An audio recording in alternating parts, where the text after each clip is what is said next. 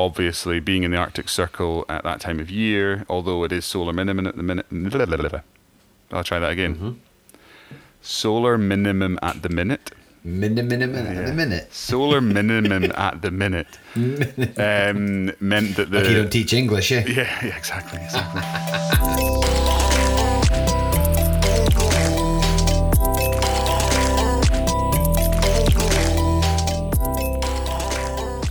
Welcome everyone to episode twenty-three of the Photographer's Crack podcast.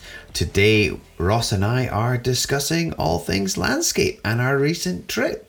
It's been a few weeks since we've discussed anything landscape, uh, and I think we've been pretty busy over the last, uh, what, month now? So, Ross, what have you been up to? Uh, good evening, James. Um... What have I been up to? Yeah, it's been a while actually. It's been a it's been a long time. We we've both been in our separate places uh, up north and mm-hmm. far far away.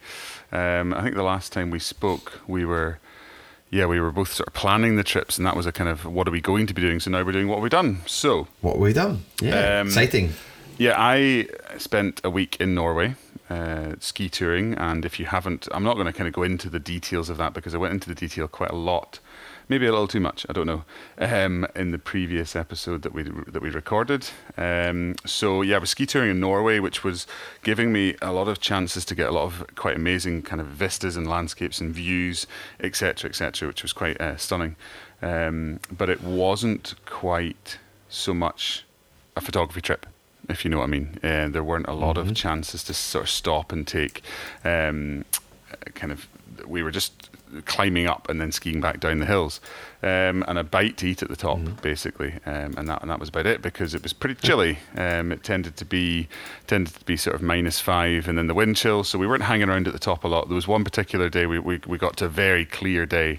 Uh, it was one of the highest peaks actually, about one thousand two hundred. Um, and I just I just stayed longer. I was just like, nah, I'm, I'm enjoying this. I'm just going to put on an extra layer and stay up here and just enjoy the view. So um, did that. Um, actual photography stuff apart from the normal things. Um, what was that? The, the, the best thing I probably did was, so we were staying in this wee place called uh, Nordskabotten. Nordkjosbotn? Your, Good pronunciation. Your, your Scandinavians, or not Scandinavian, but your Faroese is better than mine. So I think it was Nordskabotten, uh, which is about an hour south of Tromsø, or Tromsø.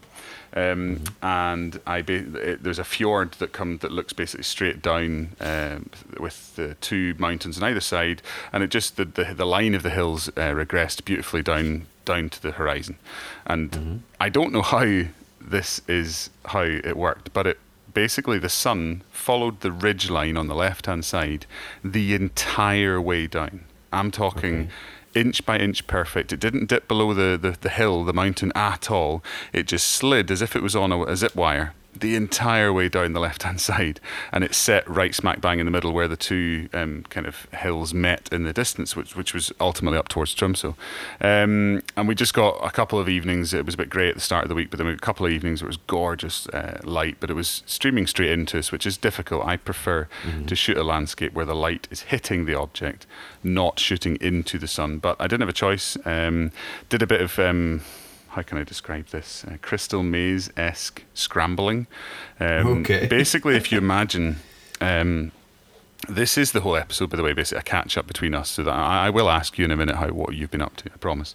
Yeah. yeah that's okay. um, so if you imagine a, a, a frozen fjord, a frozen a frozen lake, if you like, if you will, mm-hmm. um, with some rather large sea ice boulders. So sea blocks, I think they're called. I mean, I'm talking probably two or three meters square, huge okay. chunks of ice. Now, I'm pretty confident that, although I am a little heavier than I'd like to be, that those ice blocks are heavier than me. So I was thinking, if I can stand, if they're standing on the ice at that point, if they're like lying there, I should be okay to stand beside them or on them. So I did a bit of hopping and scrambling uh, and so on and so forth. Unfortunately, it was it was warming up. So a couple of them cracked and fell off and did end up in in, in through the ice into the water. Um, oh, right. But I managed to get, because ultimately these these blocks weren't very attractive. They're, they're not, I, I did a live uh, Instagram story. Tw- what do you call yeah. it? A live thing. Well, you were you joined me. That was the you live in the story. Airport. Yeah, I well, tried to join you in that. We yeah. tried. It was it, it worked. It was good fun.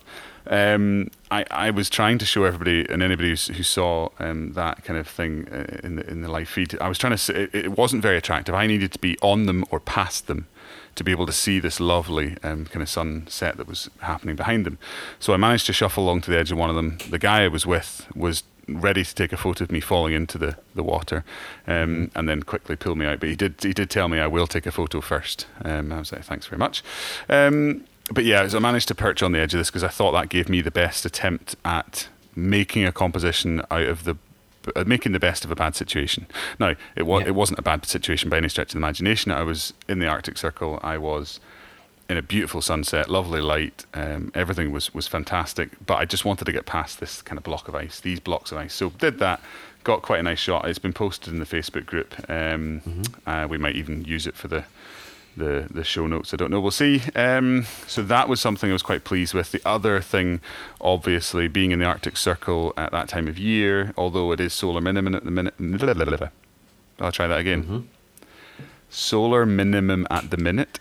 Minimum yeah. at the minute. Solar minimum at the minute um, meant that the... Like you don't teach English, eh? Yeah, yeah, exactly, exactly. Although the um, yeah, there wasn't a massive amount of lunar and solar activity. There was little spikes here and there um, happening with the Northern Lights and the Aurora.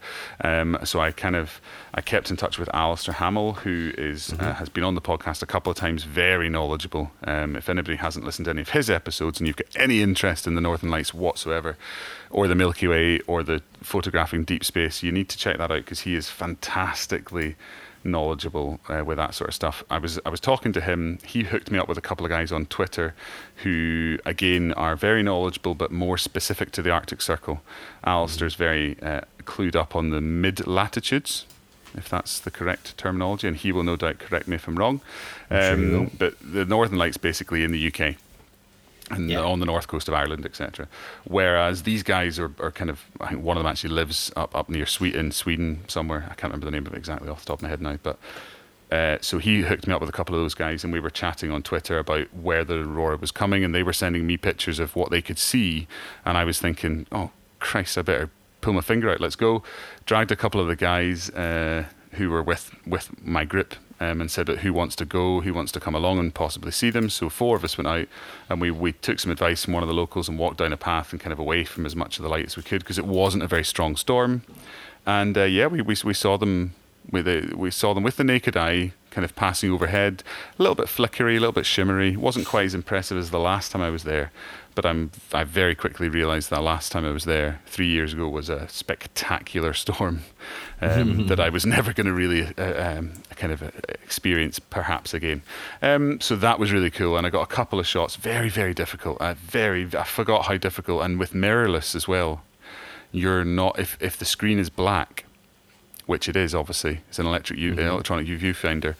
If the screen is black, you're not able to focus or compose or do anything really.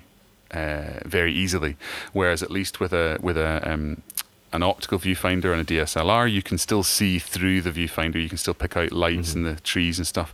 So that actually was really quite tricky. Um, but it, I got a couple of shots that I was fairly happy with, and that, that and that's good. Uh, I actually ordered some framed prints last night. Uh, I've ordered three Ooh. three of my shots from Norway.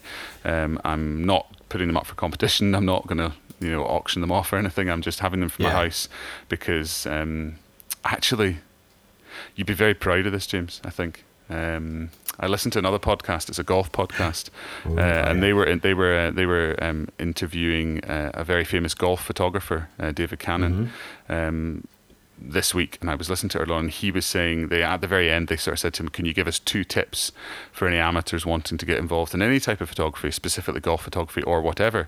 Um, even if someone's using an iPhone, and he sort of he, he said he'd already talked about composition and, and exposure, and he was talking a lot about film because he's worked as a golf photographer for thirty-five years. And at the end of it, he said, obviously you need to you know make sure there's some usable light, composition, focus, etc., et cetera. But the other thing is, if even if you're using an iPhone, is make a book, make a book, yeah. make a book every year.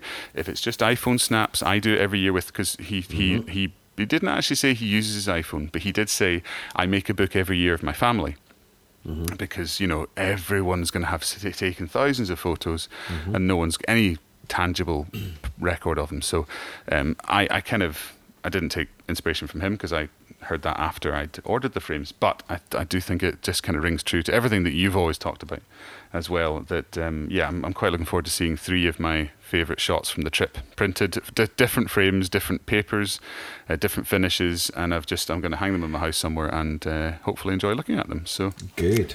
There's, that, no, there's no greater feeling. We we have a framed picture of the Northern Lights above Iris's village, above our bed, and every time I walk into the room and see it, yeah. I love it. Just because yeah. it's like a second home and it has a nice feeling and you remember that moment.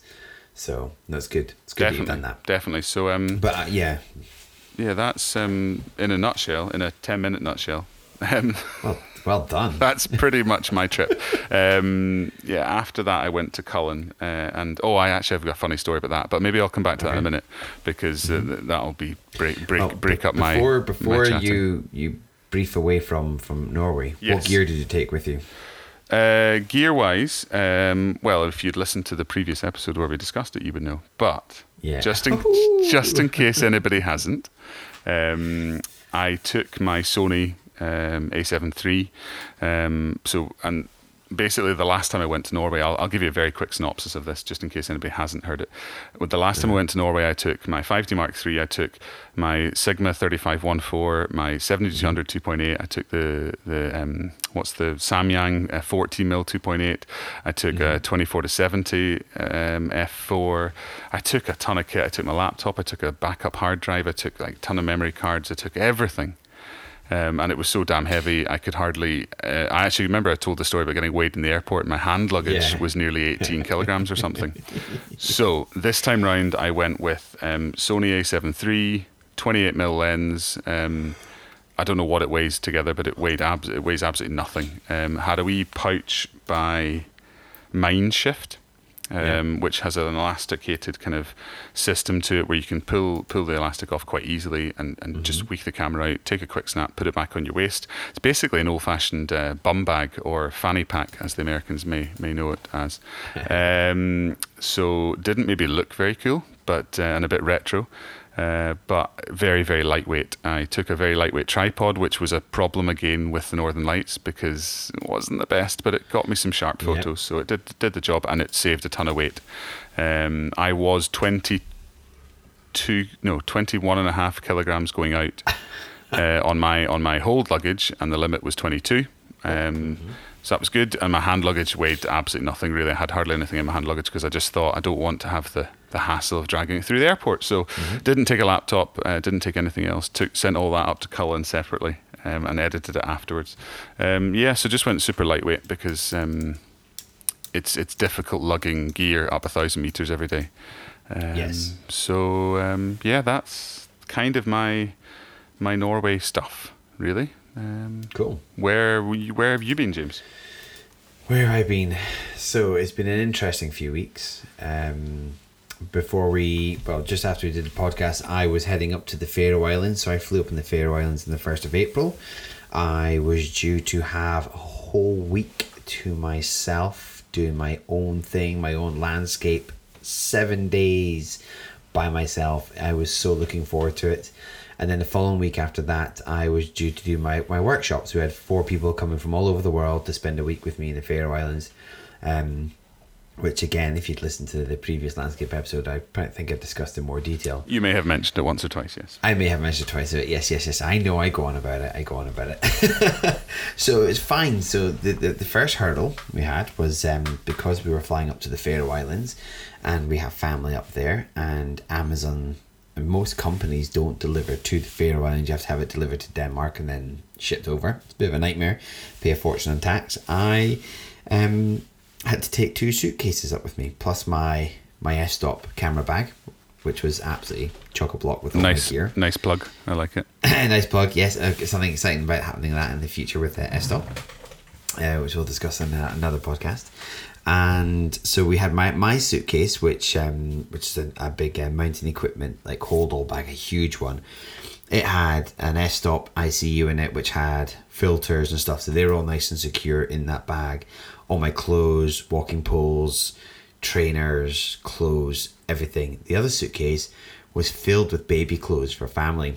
A couple oh, of family members are about no. to have some babies, so they right, okay. so I, I, Iris had sent them I a link. I was trying to work to, out how uh, you had two suitcases. But yeah. yeah, Iris had sent them a link to like things like Next and all these sort of things. And of course, it's all dead cheap for them, isn't it? It's, yeah, it's like oh, yeah. man, it's like half the price. So yeah. things like baby monitors, all this sort of stuff. So the suitcase was absolutely rammed. So my allowance is twenty-three kilos, um, two bags, twenty-three kilos each. My bag, I was twenty-four and a half kilos. And the second bag was twenty-three point seven kilos. So got to Edinburgh Airport and I find a little guy going around who organised everything. He says, look, I know it's not for a couple of hours yet, but can you tell me what check-in desk Atlantic Airways is going to be at? And he's like, oh, check-in desk, this number. I went, brilliant. So I got there first in the queue.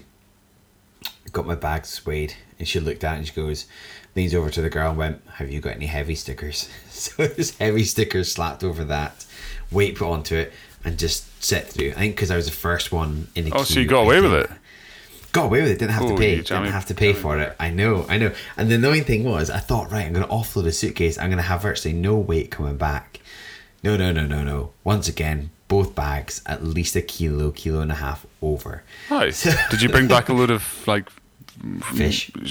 Oh, right, okay. I was going to say, like, reindeer jumpers or something, because that's what we came back with from Norway.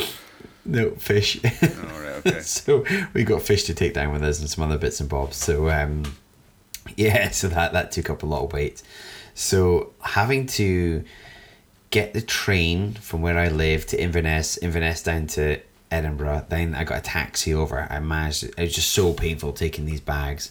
And then I had about a two, three hour wait before check-in because the flight had been delayed, and Um, all Atlantic Airways flights were delayed that for the last couple of weeks. It's been quite strange.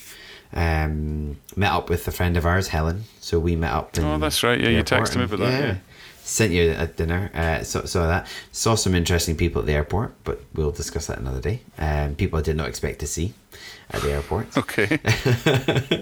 and um, flew out to the Faroes. Yeah, so I mean, it was great. The first week was fantastic. Um, so did you not say it was a bit rainy? Did you, or is that just normal? We had snow. Oh, yeah, snow, no, no, that's no. right. So, yeah, snow. Yeah, yeah, no, quite the opposite actually. So we had snow for the first couple of days. Um, great top level snow. You know, you can drive. Everyone. I hired a big four by four winter tires. They've got spikes in these tires, so you can drive yeah. almost anywhere. Um, so the second to the, that was on the Monday. I flew up on the Tuesday. I went out. Um, went up to my favorite one of my favorite locations, Somfetla, which is the, the where the big radar station is.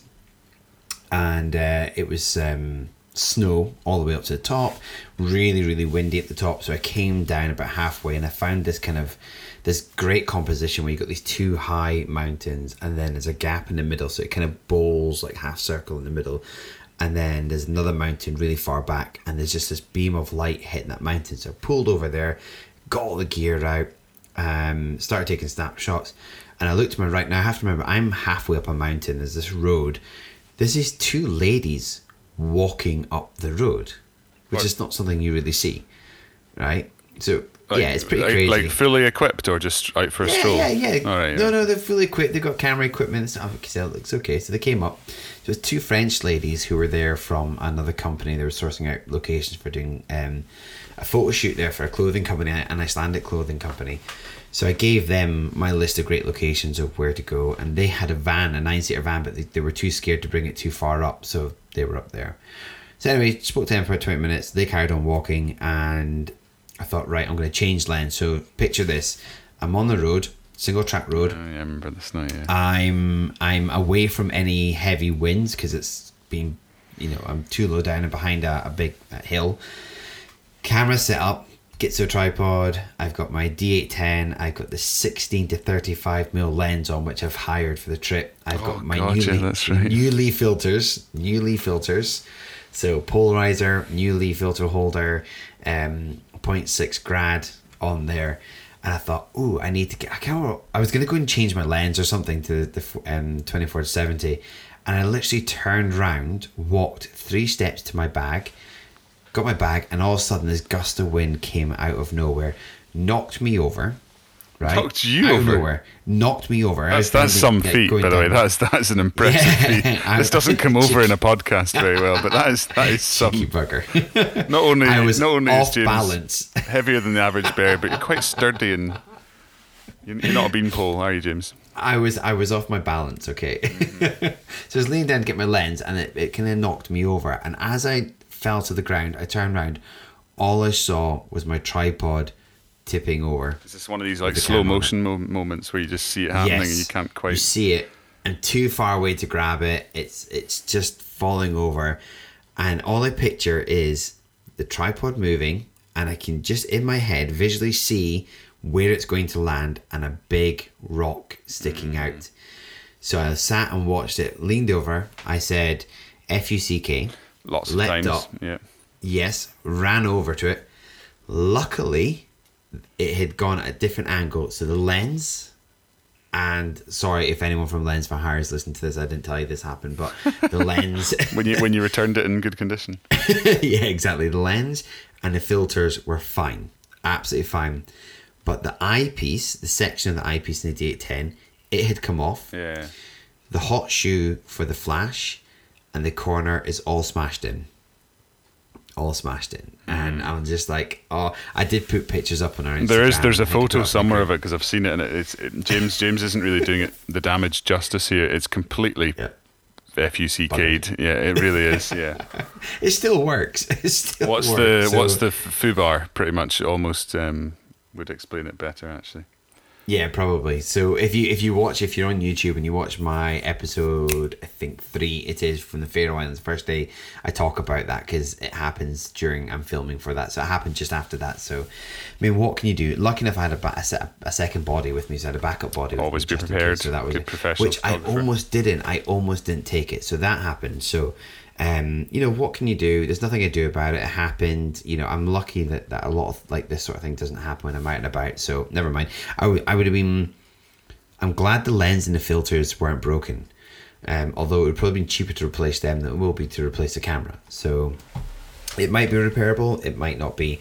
It might. But you mean, were you were, but you, it was on your plan for this year to upgrade your kit anyway, was it not? It was, yeah. So it it has kind of come in handy. But can so, you can you use your insurance to then get, get, get a wee a wee helping hand in the? My issue is with using insurance companies is it then puts your premiums up. Yeah, and it's to be fair, if you were if you were to having... claim if you were to claim for every single bump and knock that you have on your camera equipment, you um you'd almost be uninsurable probably. I think so. Um, I think so. Um. So, I don't I don't know if it's worth it. You know, um. We'll see. I'm debating about it. I'm going to send it back to Nikon and see how much it's going to cost to get fixed. And if it's going to be like eight, nine hundred pound, there's no point. Then there's no point. You know, you can pick up a D D eight fifty for what three, three and a half thousand pound at the moment. So really, is it that much? Yeah, yeah, I think so. Yeah. The yeah. five, the five D Mark Four, which is the equivalent of the D eight fifty, is seventeen hundred. Nikon D eight fifty, well, Lens Hut has it for two thousand one hundred sixty-five. I, I, I was going to say I wouldn't have thought it was three and a half still. Is it not brand new? It was probably about that. Well, let me just let me just check with our local Warehouse Express website. Well, they will be expensive because they're usually they're brand new. And you know what? They have they are two thousand eight hundred forty-nine. Yeah, they, brand new, brand have, new though. I brand new. Yeah. I almost bought I almost bought one of these a week and a half ago, and it was three thousand two hundred and forty nine pound, and it's now dropped down to two thousand eight hundred and forty nine. Well, there you go. So um, I'm just going to re so leave you, that lens. So when you talk to your accountant, you've just saved four hundred pounds. Exactly. Speak to the bank. So.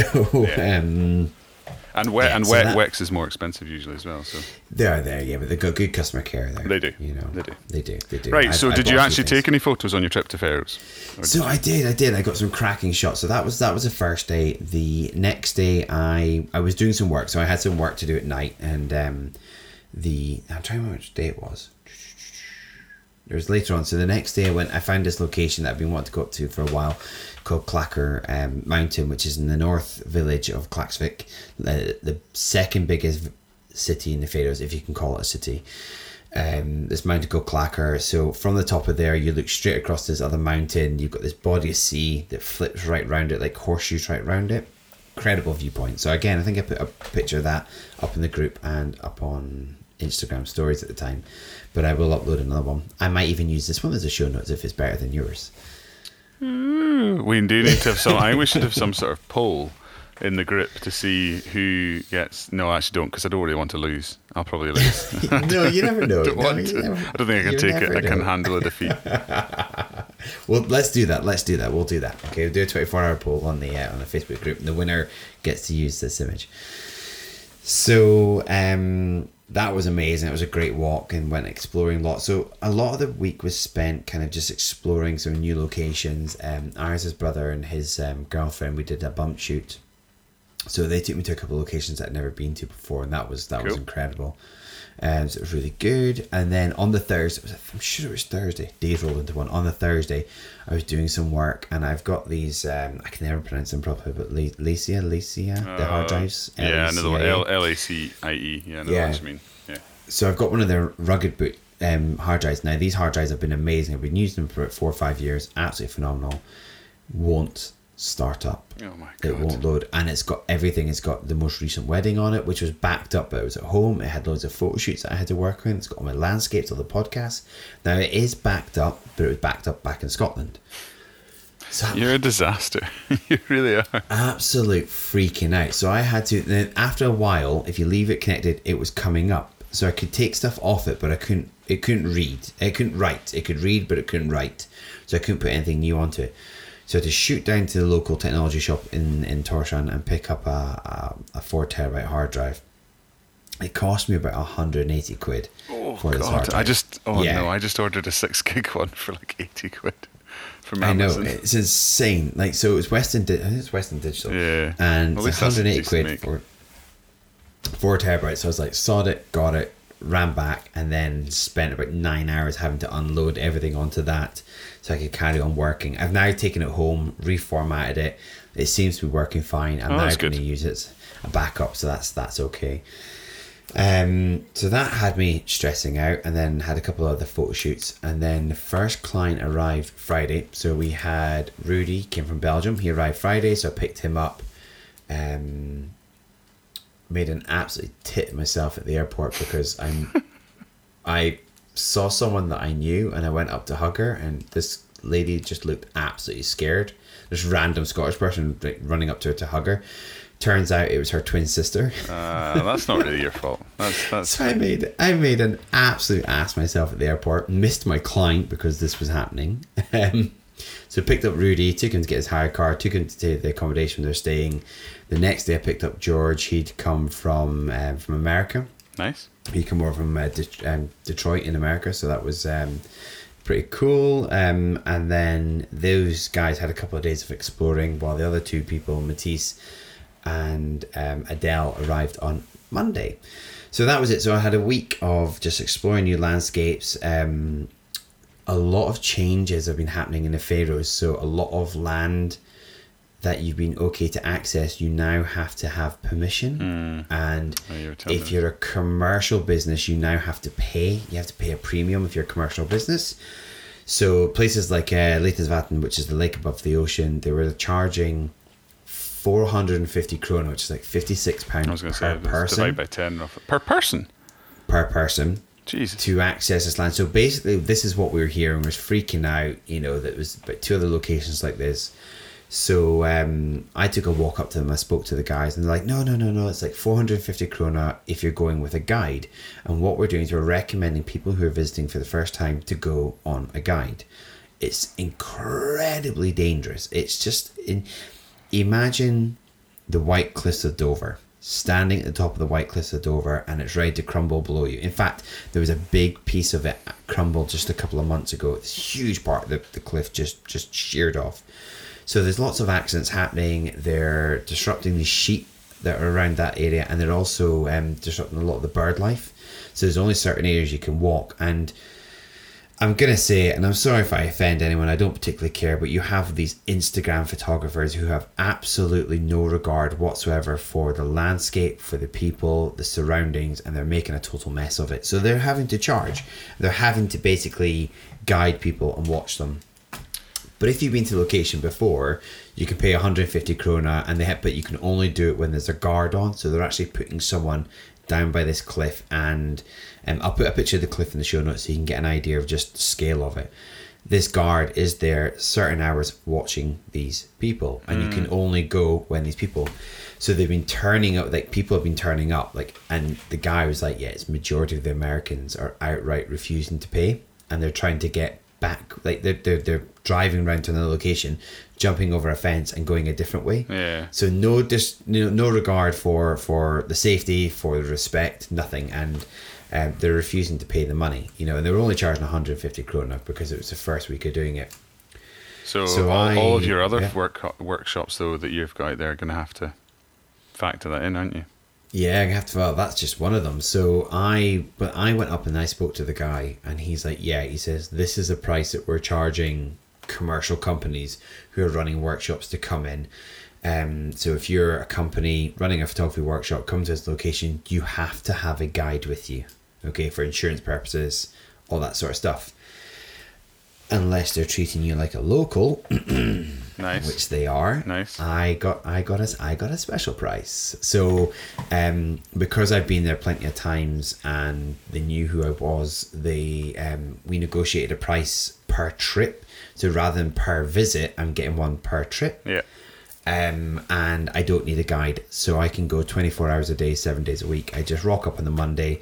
We're here for a week. Here's some cash. So doesn't doesn't really sound good. At all dodgy, by the way. No, you know what? It's all all invoiced, all legit. You know, they they're, they're really good that way. Everything is invoice, receipts, that sort of stuff. So then we had that with that location. The second location is a place called Saksun, which is a very famous location. Um, you ever seen the, the advert for Specsavers where it's in black and white and got the old guy shearing the sheep? And then all of a sudden he takes a collie and shears the collie by mistakes. Um, I, maybe. I did, is that no, you haven't. No, you haven't. No, I'm yeah, lying. It's just but... a minute. You haven't. You haven't. Anyway, that was all filmed in Saksun. So yeah, okay. that...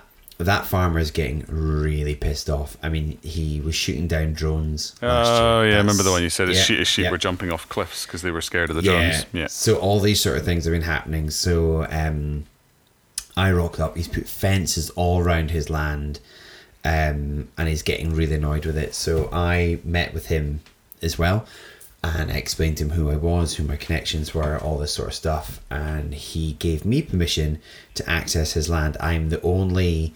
foreign photographer nice. that is allowed to access his land, which was quite amusing because there was another workshop um, that had a connection with me previous the previous year. I know, who, I know, I know, I know who you're talking about. Yes, and they were there, and we were on the land. They all came onto the land, and I spoke to them. I said, "Look, I'm not being a dick here, but just to let you know, I paid to be here. We paid the farmer to be here on this land." Um, you know, you're not allowed on here. So they're like, all oh, right, okay, okay. So they had to get all their people off the land because, you know... You weren't. Should have said, I paid and you didn't pay me, but, you know, whatever. Well, exactly. They should have paid me, you know. Yeah. And it was quite funny. And I felt really horrible about doing this, but there's this church and there's this amazing viewpoint that's past the church that looks down into this big kind of bowl of water. And again, you have to access this land. So we went down there to go down there, but the, the guys from this workshop, they were photographing the church and the land. So we waited until they were finished. And then we walked onto the land because if not, we would have been in the composition. I didn't want to be that much of a dick, so um, well. we walked on the land right to the edge. Phenomenal composition, but I also felt really horrible the fact that we were able to walk there and they weren't. So, um, as far as I know, they're not. Again, they're not letting any other foreign um, photographers. He actually put a big lorry trailer up and spray painted on it. Um, tourists go home. This is not Disneyland. Jesus, they sound like lovely people up there. He was a really nice guy, actually. I heard lots of mixed reviews, but he was a really, really nice guy. So we did that. And then the last location, which was up in Kalsoy, it's the same. You have to access the land, farmer's land. And I spoke to him and arranged a price for going up there. And again, you know, this is the mutual respect. Said workshop company also were there the same day, even though they weren't meant to be. Um, we had arranged that we would go to this location. But well, they were basically days, just so following your thing from the last time, weren't they? So I, I think so, yeah. But we, I bumped into them and I said to them, "Look, I'm going up to up to Kalsoy on on the Friday," and they were like, "That's fine. We're going up on the Thursday." And we rocked up there, and they were all there. So I was a bit annoyed at that, um, just because I I wanted my people to be there, and I didn't want there to be another big group of people there. So you know, everyone's getting everyone's way. But it was amazing. We had an amazing sun sunset. So we had a week of fantastic weather. It was That's cold good. and no rain, which wow. was crazy, which That's unfortunately unusual. meant that all the... Um, All oh, the, the waterfalls, were waterfalls quite, weren't quite as... Uh, empty, yeah. empty, completely empty. I mean, Foss Waterfall was a trickle, and that's the biggest waterfall in the in the Faroes, uh, you know, and it was busy.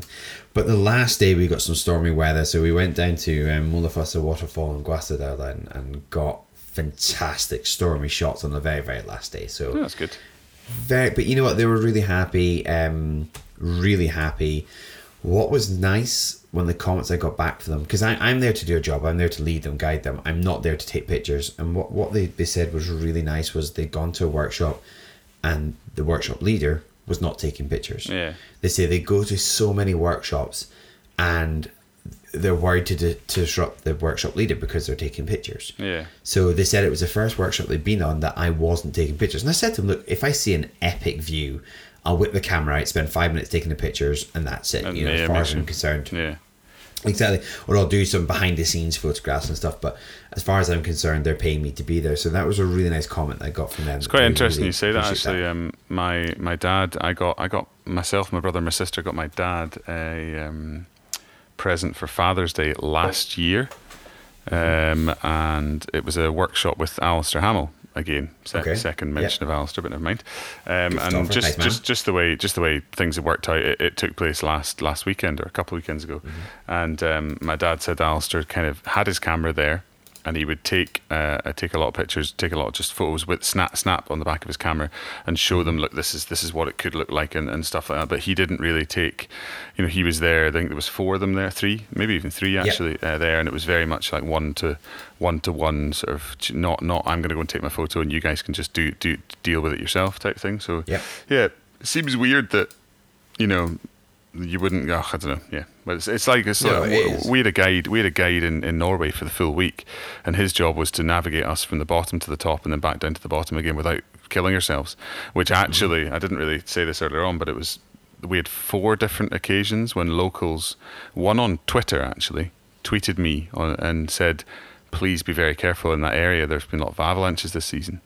Uh, one lady on a bus stopped us and said, you're about the same age as my son. Are you going skiing? And we were like, well, we've got skis with us. And, and she, she said, please be very careful. I haven't skied this year because of the avalanche risk. And one time a farmer ran out of his house in the morning screaming, no, no, no, suicide, no, suicide, no, no, no. Po- po- pointing up the hill going, no, no, no. We were like, oh. Right, so you don't think we should go there then? He said no. So, he, but then he, he said, so yeah, guides are, are fantastic and should just be doing their job, and that's what what we uh, what we had as well. But it's it's it's unusual you hear that people just not really doing their job, I suppose. Yeah, um, I believe it happens a lot from from the last few workshops that I've done. I'll, people have commented on that, and they said that they've been to workshops before. And the person they're paying to show them around is getting the camera up and getting the shots as well, which I understand. You kind of want to take some shots to show some people, but for me, these people know what they're doing. I'm there for advice and help, of course, if they're having issues or want advice on composition. Well, and for me, it's like, here's a spot. It's absolutely epic. This is how I'd maybe photographic, uh, photographic, photograph it. Yeah.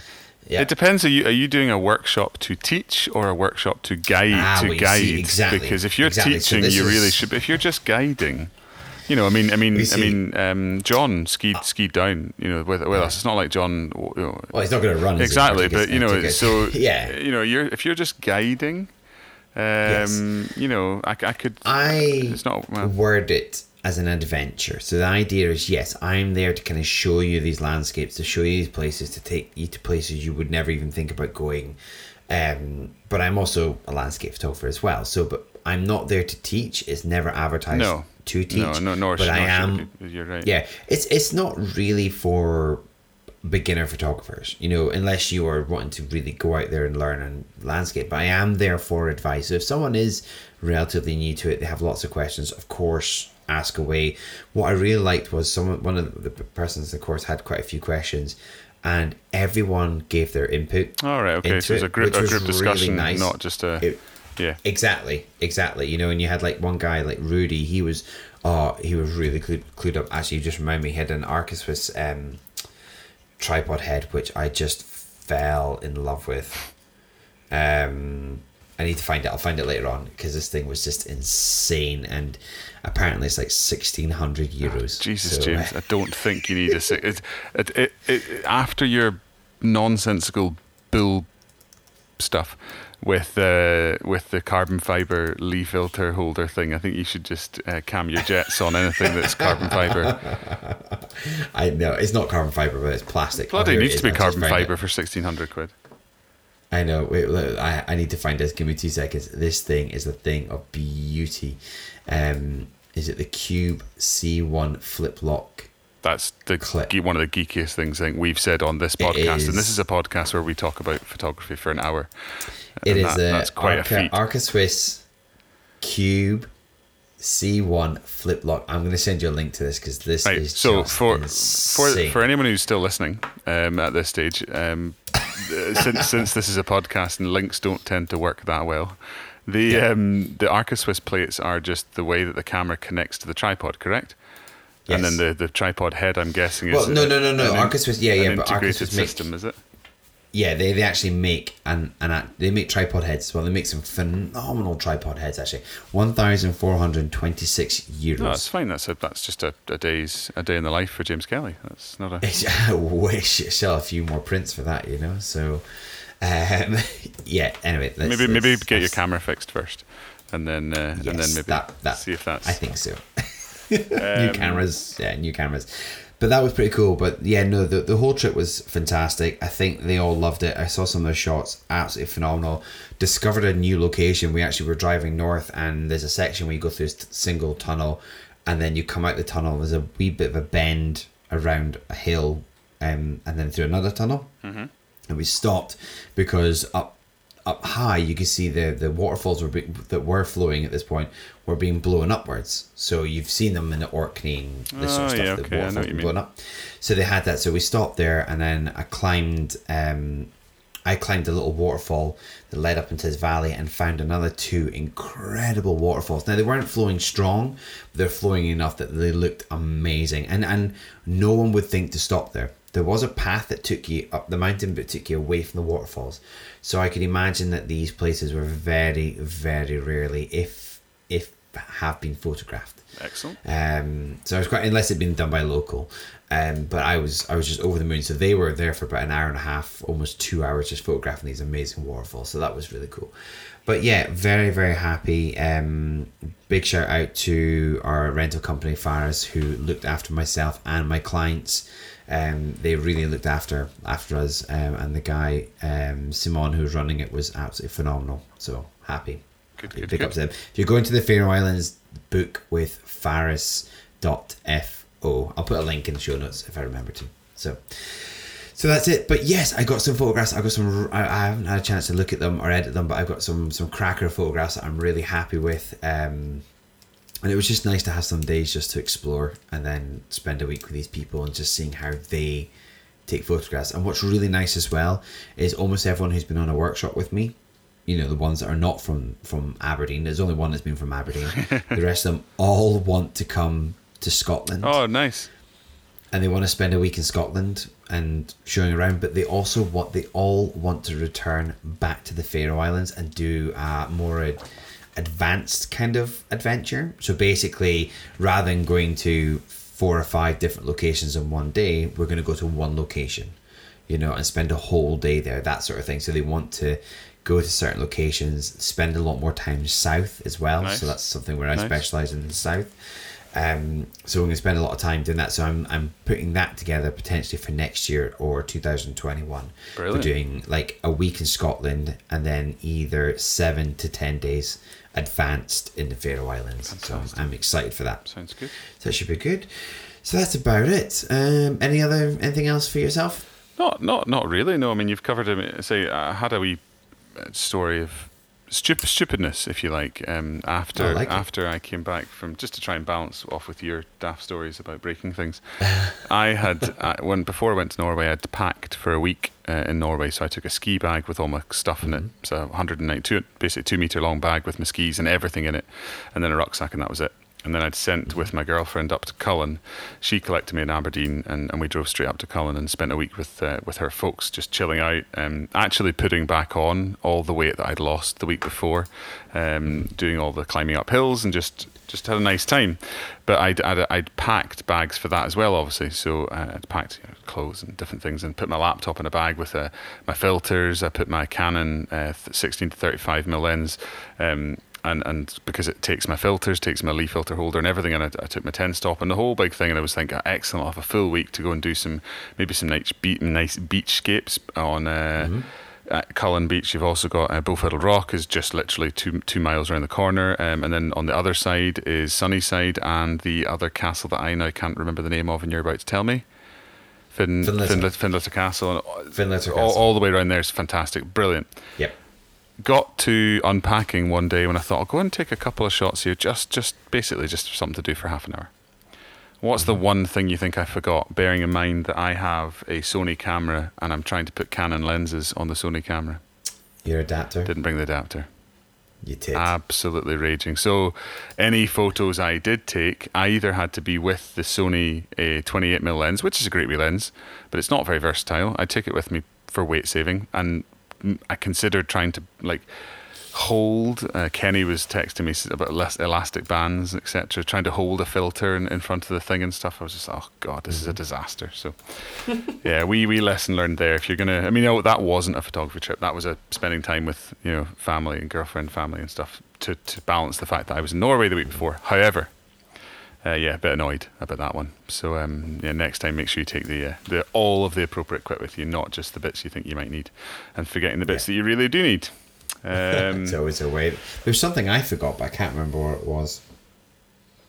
No, it's gone out of my head. I remember there was something I took, I did take with me to the fairs, but I can't, I can't remember what it was. So um, couldn't be that important. What we what my, what we could do. Because mm-hmm. James and I are actually going to try and do a doubler tonight. We're going to try and record a wedding one as well. Um, not not to not to ruin the romance or the magic of the podcasting world, but uh, both of us are quite busy, and I think we're going to try and uh, do. We're, we're, what we're going to do is we're trying to keep this to under about an hour. Is that about right? You've, you're happy with that yeah. still? Sounds good. Yeah. Um, yeah. So we've got fourteen, but we, fourteen and a half, thirteen and a half minutes. But we have got um, our resident question master.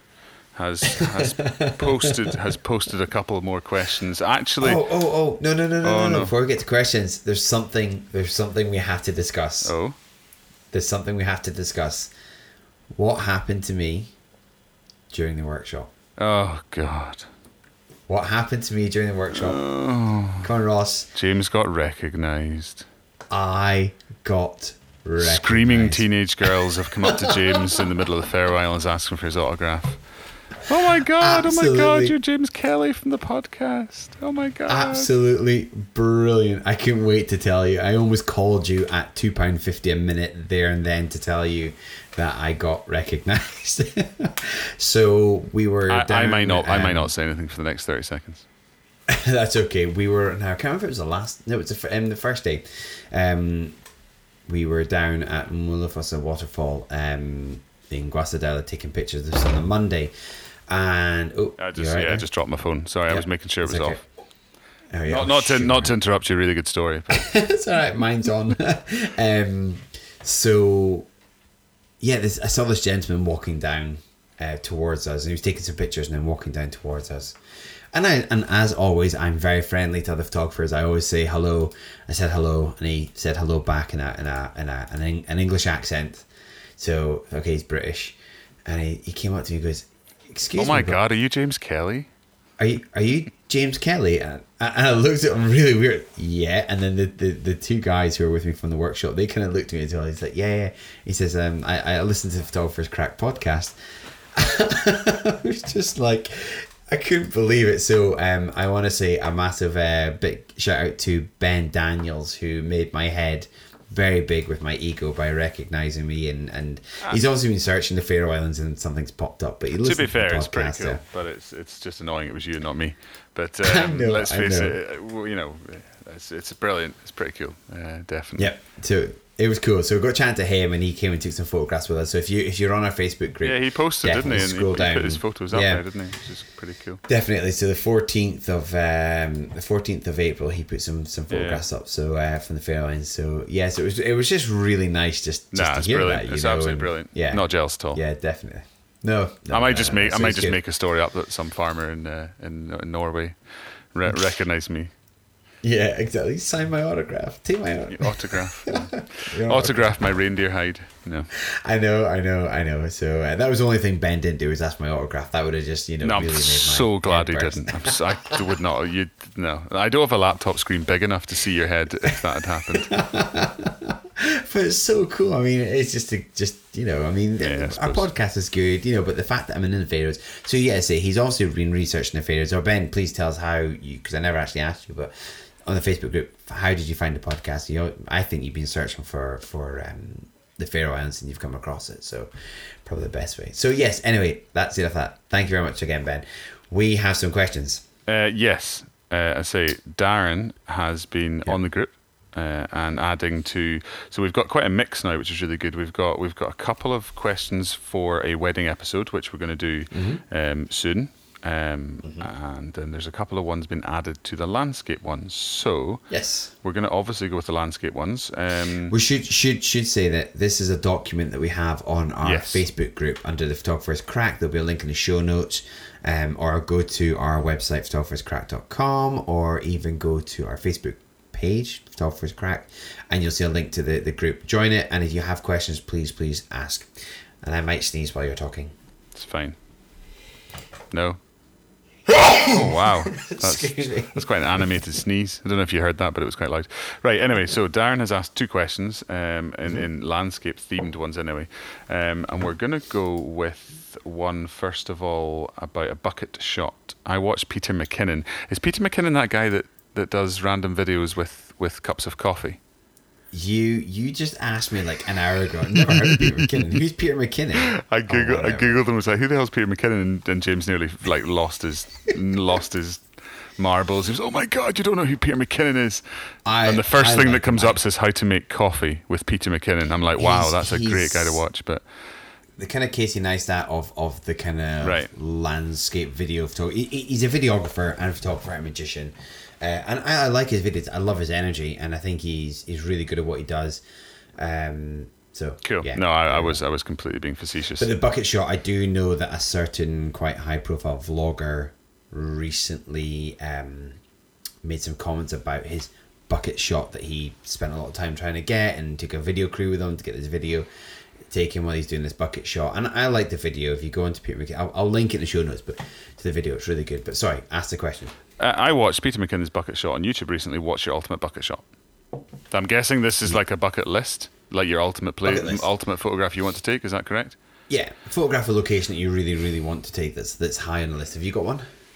Um, well, you see, you've said location. I, I have I have two answers to this really.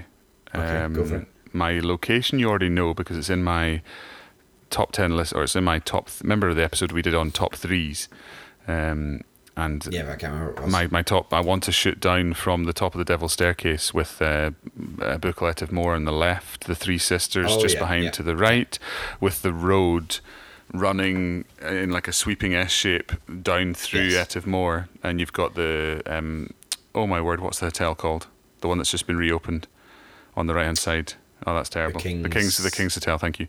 Yep. On the right-hand side, just below you, and, and I want that shot, but I want it at a specific time of year that actually, to be honest, in my defence, hasn't really been possible this year because of the severe lack of snow in Scotland. Yeah. So yeah. I can't, although admittedly I didn't really try to go up and have a look, but I knew there was no snow there. Um, mm-hmm. That's my ultimate landscape bucket shot, I suppose. Um, can I deviate completely? Of course you can.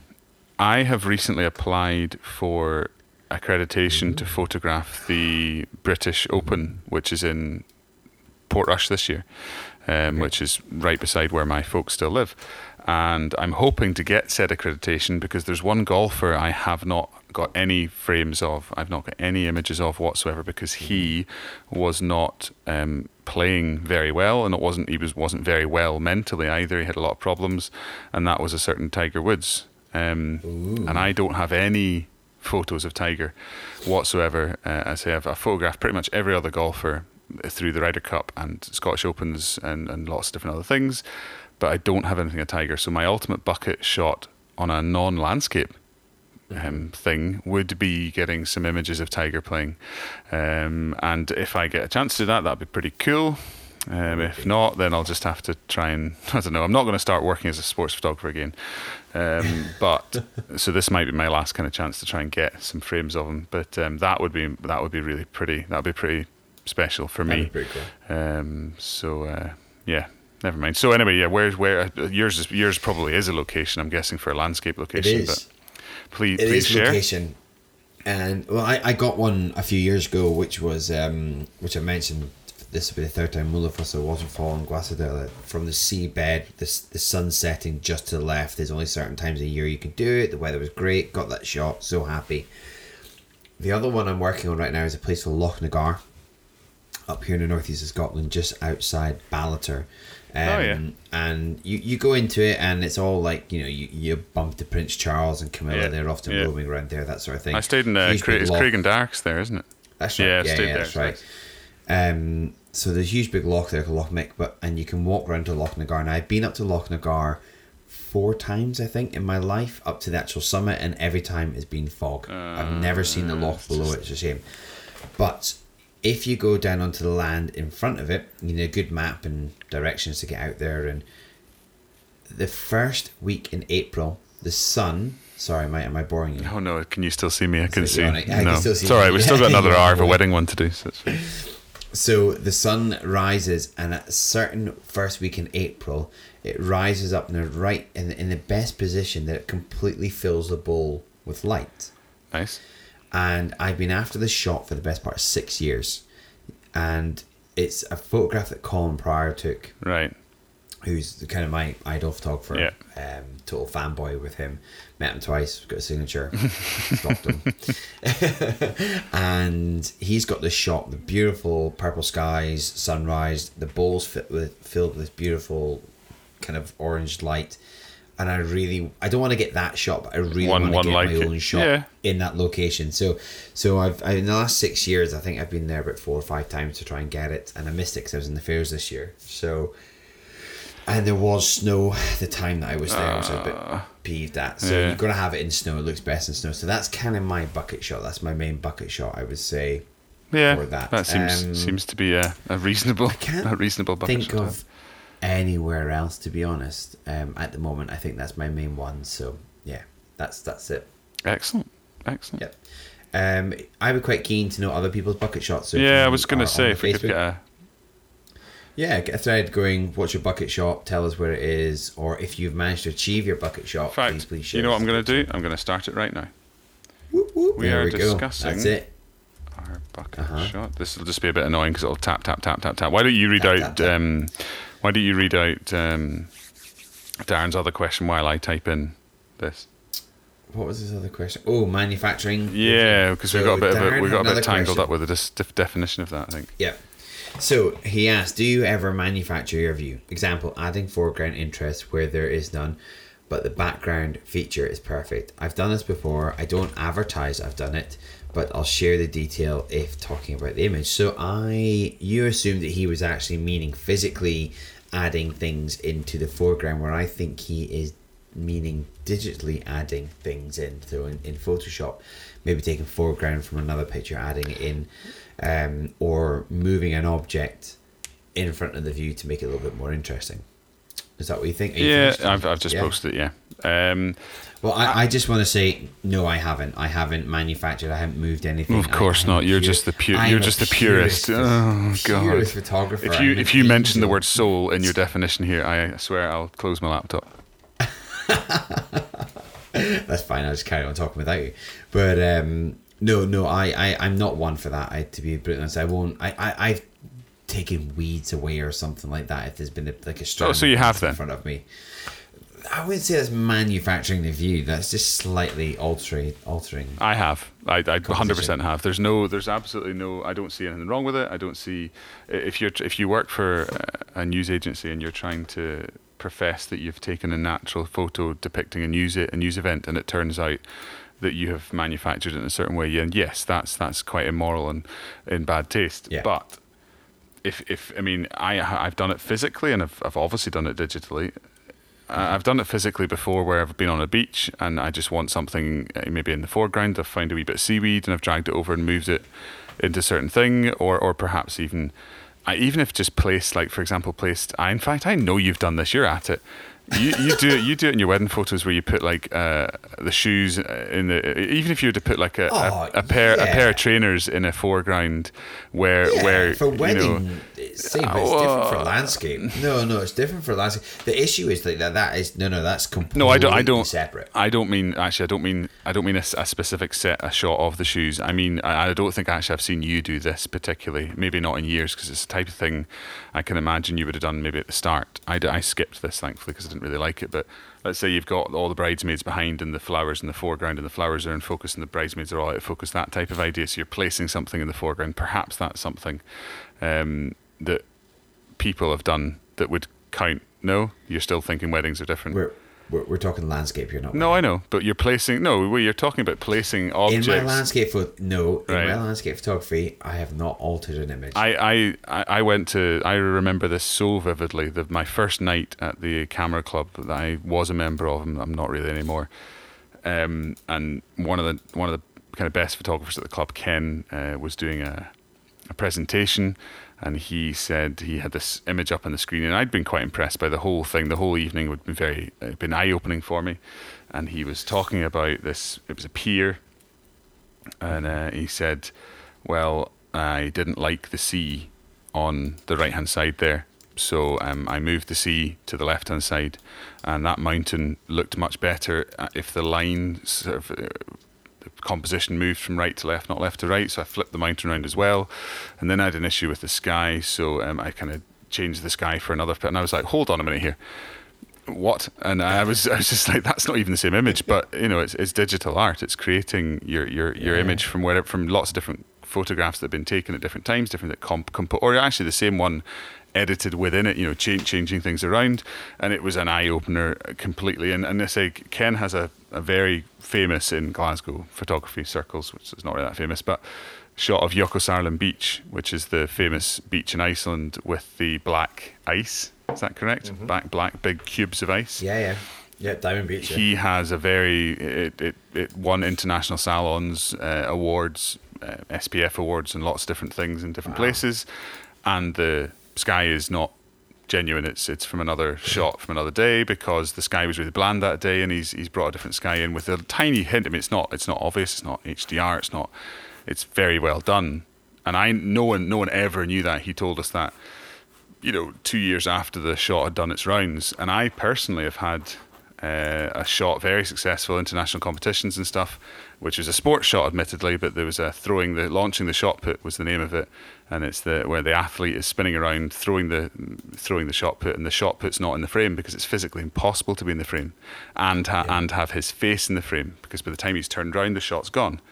Um, yeah. And I put the shot in, and no one ever noticed that it was that it was incorrect. However, in a landscape sense, yeah, I suppose you want to be as true to the landscape as possible. But sometimes yeah. I think a little bit of creativity perhaps doesn't go amiss, but. Well, we have different opinions. Indeed. As we always do. I understand if it's for commercial. I understand if it's like if you're photographing a, a building for a commercial project for a client and the sky's boring and you want to Photoshop in a, in a sky to make it a little bit interesting, or for a wedding, you know, something like that for a wedding. I can understand why you would do that. But I think personally from a landscape point of view, yeah. it, it's not my cup of tea. It's the same with people who, again, everyone is entitled to their own tastes, and this is purely my point of view. I never judge someone on on their editing or, or you know, say that they're wrong because that's what you like. But when they alter the colour of the grass in landscape photography, yeah. when it's green but they make it orange, yeah, well, that's. And I see a lot of this with the photos, and I, I, re- I personally don't like it. I don't like it. It's not my cup of tea, but I understand that if you like it, that's all that matters. Yeah. That makes sense. Yeah, yeah. I mean, there's another guy at the club a good friend of mine actually, who every time he takes a photo, we always have a, jo- a running joke that the sky is a different colour. Um, regardless, I've stood beside him at, at Turnberry Lighthouse and taken a shot and been very happy with it and seen his edited shot and the sky's purple. I'm like, the sky wasn't even remotely purple. Come on now. But yeah. It's just what he does. It's just, that's just his thing. It's almost like his signature now. Um, yeah. So, I, th- I yeah, I, I think I, I'm, I'm being a little bit controversial for controversial sake. Um, I yeah. agree with you, but I've also done it to an, to an extent in, in different things. So, okay. I have indeed. I will. I will never look at you the same. That's fine. I don't. My respect for you has just gone right out the window. Did you ever really have any respect for me before? Of course, lots of respect for you. Okay. So, in terms of landscape, have you got anything up and coming over the next couple of weeks? Uh, oh, oh, oh! You've caught me off guard. You've caught me off guard. No. Yep. No, good. To be honest, nope. Not really. I've, I'm, I'm, I'm full on weddings now. I'm pretty much. I've got lots of stuff to talk about there, which we're going to do in yeah. a wee bit. Uh, don't have any plans as such, uh, landscape wise. I'm afraid that's all on you. Yep. Um, same. I've got an intense. I've got intense couple of uh, months coming up, but I do have a meeting with my videographers to go over the next steps. Oh, of course, yeah. Um, so that's excited for that. Um, I've got a couple of videos that I'm planning to do, but I'm not pushing them too much at the moment. I just, just whenever I can, I'm going to get them up. Um, I'm not really bothered about getting. I was hoping to do one like every two weeks, but it's just not possible. Yeah. It really is, not with the schedule, so that's fine. But um, a couple of things I want to do, but just personal time. That's that's mainly it. So um, that's about it. I've also concentrating on my health a lot right now. Actually, my fitness, my health. That's I really want to spend a lot of time with that and the family. Nice. So nice. Yeah. And so you should. What were you going to say? I was going to say I've also got the maths exam in two weeks, so my my kind of. My, my focus and attention is slightly taken apart by that as well. Um, mm. So I've, I've got to remember my other job, unfortunately. Yes. So uh, yes, and you're golfing, and you're skiing. And no, and skiing. There's no skiing at this time of year. Come on, get with the program. No, well, you go down to um, Brayhead. No. No. No. Okay. Skiing, ski, skiing's done. Golf for now, but uh, yeah, no. So.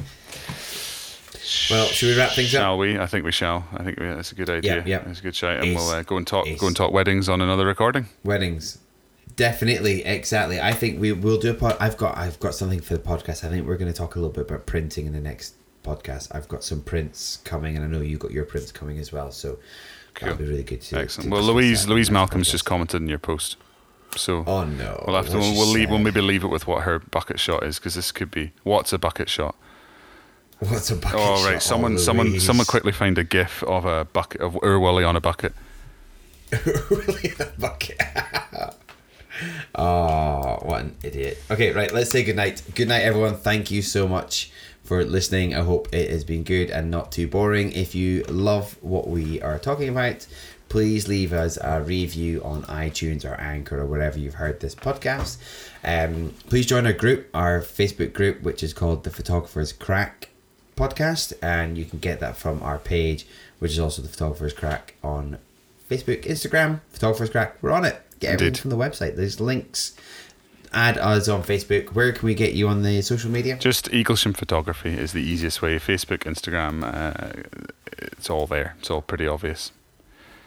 Okay. Can can be found. I Nice and easy. And you can get me on Instagram and Facebook under just James K, and you can get my website, which is james kelly dot co, uh, and you can choose landscapes and ignore the weddings.